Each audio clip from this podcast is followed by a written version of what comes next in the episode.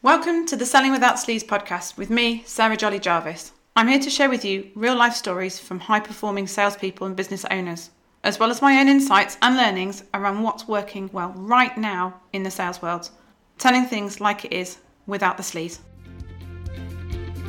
Hello, and welcome to today's podcast. I'm your host, Sarah Jolly Jarvis, and today I'm here on my own to talk around people pleasing Okay, so attracting the people, your people, attracting the people you want to work with, not wanting to please everybody, not wanting to attract everybody, because at the end of the day, your skills, your approach, your communication, your product offering isn't going to fit and suit everybody. So, the best thing to do is to think about who it does work for, who you enjoy working with, and go from there.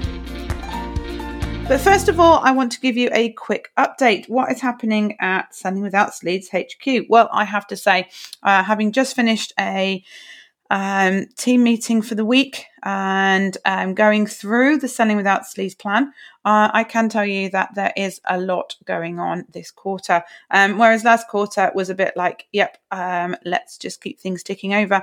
It is totally like everything seems to be happening all guns blazing um, in Q2. So, as a bit of a quick update for you, the website is on its finishing touches. They're really basically waiting for the new logo. Yes, you heard it, the new logo. So, Selling Without Sleaze will be changing. So, you know, do not worry when you uh, next go on to, actually, won't be next week, it'll be the week after.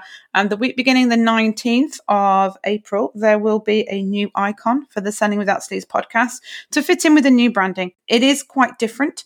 It is designed to be quite different. We are leading with selling without sleaze. It's not just about it's not about me. It's not just about me. It definitely isn't. You know, I am a, an element of the team. It's selling without sleaze. You know, as a movement, as an approach um, that is being adopted and supported by not just myself, um, but the wider team. And so, you know, that makes sense to to sort of let Sarah Jolly Jarvis step back a little bit from it. Um, and make it more about selling without sleaze. And so, for those of you uh, which will, um, yeah, will be casting your eye on that branding very, very soon, I will talk to you on uh, the week of the 19th around the branding and actually the thought process behind it, which is really exciting. Salespeople are easily sold to, um, but the design guys we used are people that we've used in the past. They are really, really good at what they do and I love what they've created. So um, that is obviously going onto the front of my book, which will be out. Well, I can't actually say confirm a definite date. I am still waiting for an email. It's very annoying that America is behind us with timings, so I have to wait for an email to come through um, to confirm when I can expect um, the soft launch to be. Uh, so that should hopefully come through at some point today, but. I just couldn't wait. I had to do the recording now um, for 101 other reasons. I will let you know next week a definite date. Fingers crossed uh, for the book coming out. So, the branding, I do know the new branding and the website will go live. Yes, they will go live on the 19th of April, which is to, it's commemorating my first week back at work really exciting. You know, I'm back. I've absolutely no intention of um, having any more little people. And so, and there will be no um, you know, time out for that sort of stuff. So I can really concentrate on on moving the business along without you know significant breaks when little people arrive. So we've got the branding and the website coming out week week of the 19th. The book is to be confirmed, but I know that it's through in with the formatting team um, some errors which we came across when I was reading the audiobook, which is, you know, actual plus point. Anybody out there who is creating a book, uh, it's a really good idea to do your audiobook read through before your book gets published. That way you don't have that awful feeling of, oh, crikey, this is actually wrong. Uh, and so some of the clangers that were in there, um, grammatically, and and as far as um, you know spelling uh, were concerned, spot on. Uh, unfortunately, uh, there are some um, errors with actually what what makes sense, and sometimes it was actually saying the opposite of what it was supposed to be saying, um, which was a little bit worrying. So we have got that sorted out. And um, everything now reads as it should. Um, and in some cases, it now reads as I speak. But you know, never mind. Uh, so that's that's a really good learning point from from my point of view. Is, is if I was ever absolutely insane enough to write another book, I would definitely do the audiobook read through um, prior to the book being published, so that any changes could be picked up. Apparently, when people proofread, they are supposed to speak out loud with it, but I, I can appreciate why you might not want to be speaking out loud the whole time. So that's the book. So the book has gone through um, into the formatting team. They have been formatting it whilst the errors have been corrected as well. So we're anticipating in the next week or so, I believe, which is what I'm waiting on confirmation for. Um, we should have the um, the formatted version through, and then it's just a case of putting that all together and and getting that up on Amazon how exciting? Kind of exciting kind of you know and you feel excited but it also makes you feel that little bit sick. Yep that's where i'm at. Quarter two plans. I mentioned uh, that yep i've I, we've just i've just come out of the the meeting where we were going through the plans. So basically we have a planning day we decide what those plans are and then we all build out the different steps that are needed. Um, surprise surprise i'm super keen on the various steps and milestones required to achieve um, those plans. So achieve that goal. My plans for Q2 are the book launch, the book funnel, and running ads to support those things. And so, um, those are the three quarterly rocks, as we call them. Um, good old Traction book. For those of you which haven't read Traction, do so. Brilliant book. So, those are my three quarterly rocks that I will be working on um, this quarter. Now, you think, oh, that's not too bad. Um, you know, when I first said that, I felt like I could knock it out in like half a day, job done. And then you start actually looking at the various steps needed, and then that's when you feel a little bit overwhelmed. And that's that's where I was at uh, when I sat down and, and built those out before the meeting today. But actually, going through those, um, it does very clear timescales that we need to stick to um, if we are going to get through all of those things by the end of this quarter. The aim is to have a positive return on investment by the end of Q2. Basically, that means that the ad spend we put in, we ha- are already covering on the back end sales, which is yeah, it's it's exciting, it's daunting, it's amazing. Um, I feel really lucky to be in a position where we are doing this. We do this for clients in the agency, and we did something on a on a similar but smaller scale with the challenge. Um, and so yeah, to sort of ramp it up and have something as a, a functioning sales funnel with a book, a book at the beginning of it that I wrote, um, is really really quite cool. I will give you a little update at the end of the quarter to sit, let you know how I got on there, but obviously, you know, I don't want to bore you to death with all my plans. Without further ado, let's get on to finding your people. So, finding your ideal customer and attracting those ideal customers. And more significantly, with this podcast, is how to filter out um, those that you really don't want to work with. Now, let me just pop this into context for you. Um, last summer, I worked with a client who is a really good example of this this whole podcast has been inspired by um, my timeline on Facebook. Thank you, Facebook. But you know, when it tells gives you memories from like a year ago, and a year ago I wrote about how um, you can't don't be a people pleaser. You can't please everyone. Don't try, and instead, you know, put your energy basically into attracting your people, your ideal customer. So you know, being yourself, attracting your people, those that will get the best out of your style of working, basically, and your approach that you can truly help. And that's the thing is, is you can't help everybody. Some people aren't going to like me wielding my big stick and, you know, encouraging people. Um, apparently in, in a really nice positive way but the accountability guys tend to get a little bit more uh, feathers ruffled by my accountability than than ladies do I am not for everybody. I'm for people who want that accountability. They want me to pull them up and go, you know what, I think you're talking rubbish and you know you, they want they want that. That's what they're paying for. That's what they want. And that's not everybody. Um, some people don't want that. Some people find it annoying and you know i am not for them. They are better off finding somebody who has a different style who they they enjoy working with and who can get the best out of them. Most people you can motivate in some way or other. It's finding out that way of doing it and whether that fits with you or fits with somebody else. You know we're all grown-ups. We're not for everybody. And so it's figuring out if they're not for you, you know, allowing them to understand that, allowing them to go, you know what, this isn't where you're going to find your answers, and help them to, to, to move on and find somebody else. Now, when I say help them move on, I do not mean be rude, be horrible, be nasty, you know, make them feel terrible about themselves and make them never want to go anywhere near any of your marketing or, or anything else ever again. You know, it's a case of allowing them to see that your style probably isn't for them. And and how to do that is first of all and foremost be yourself. Um, and for those of you which will be listening or have listened to the snippet um, in the short snippet that I created um, to accompany this week's podcast. The snippets I've put in, guys, as a bit of a, a quick sort of a, a usable, um, less of the information around it, um, more about just quick, actionable information that people can implement um, is the idea of the snippet. So they're about five minutes long max, um, which can you imagine that's quite tricky for me to keep to. And they um, they go through uh, and provide information on the steps that you need to take to make those changes to implement something to address something. This, it's important that the people who aren't your people you give them that motivation to find somebody else. You go hey you know what? I'm not for you. Maybe you want to look here or maybe you want to look there. And and that you know too in itself is is great. What i would encourage you to do is a bit like this lady that i was um, working with last summer. She had a funnel. She did low level paying ads and she would have a lead magnet, which was um, which was that's what um, the ads were running to with cold traffic was to a lead magnet.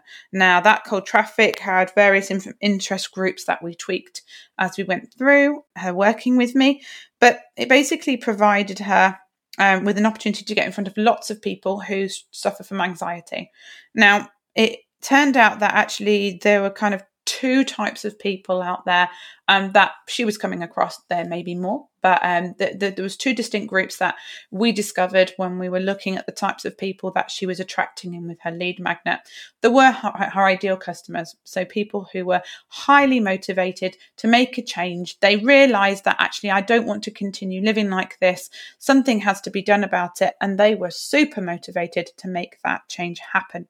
That was the the first group of people she attracted. The second group were people who their identity was mixed up in having anxiety and the community um, that was you know there for them. So you know facebook groups um, and you know opportunities social um, interactions um, remember those things? Um, but you know even online social interactions there was an opportunity to interact and talk to people share stories share symptoms and, and it, it, it formed part of their identity. And then obviously through that they struggled to why why would they want to change?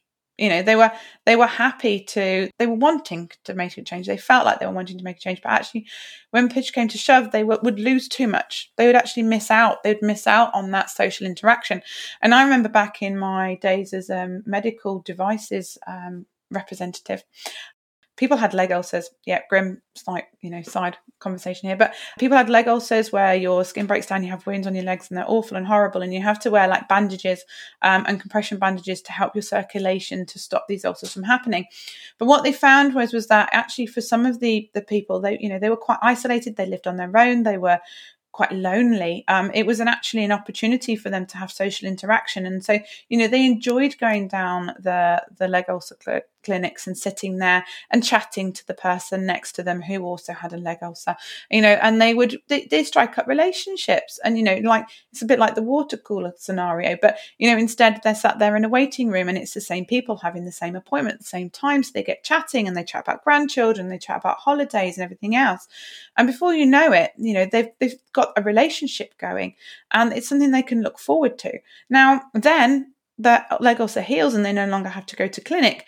And they actually found that some people, really, really sadly, were actually causing themselves to for their leg ulcers not to heal or causing them to break down again by not wearing the stockings that they needed to um, post having an ulcer because they wanted that social interaction. They'd had that interaction and they had that opportunity, and, and now it was being lost.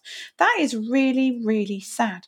In the medical um, world, the solution to that was to actually put on clubs where they would come after their ulcers were healed if they could do if they wanted to and they could have their legs checked to make sure that they weren't getting any more ulcers or any any issues but also they had that interaction. They could have a cup of tea and they could help out with the clinic, and it was a real social setting for them. And so there was no advantage to continue having leg ulcers because there was no loss of social interaction. And so that's what what happened, and that's how we got those solutions.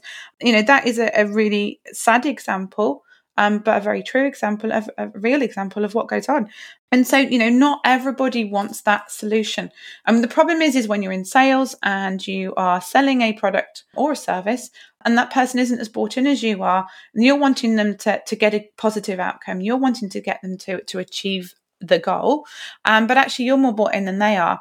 And so that's when it can become really frustrating, particularly if you, um, you know, like myself, um, providing a service, you want that evidence, you want those outcomes, you want that positive impact so that you can talk around that with testimonials and case studies of the successes to show how effective you are. But if that person isn't as important as you are, you can see the frustration you get into um, where you're like, well, just if they just did this. And then that's when people will start doing things for their clients rather than getting their clients to do it for themselves. Um, and then you can end up in a right spiral. So, this was what was happening with this lady was she was getting the um, the leads in and she was getting a real mix of her ideal customer polar opposites. They were either her ideal perfect customers or they were like the opposite of it they actually just wanted to talk through they wanted a sounding board they didn't want a solution they felt like actually things couldn't change um, but they just wanted, at the very most, they wanted somebody to confirm that for them. And so she would end up on the phone to these people for hours on end with no intention of them. They had no intention of buying from her, um, but she couldn't. You know, it was it was very difficult to make that difference, and and I likened it to fishing because I do love my metaphors. And the thing is, is you know they're all in this pond. You've got them in this pond because you've provided them with a lead magnet. You've coaxed them into this pond, and then all of a sudden they're all booking calls. And so you know you've only got so many hours in the day. Um, you're obviously not paid for these calls. The people who tend to want to take up the more time on the calls are the people who aren't don't have an intention of, of buying. They don't actually believe they can um, find a solution or a way of you know reducing their symptoms.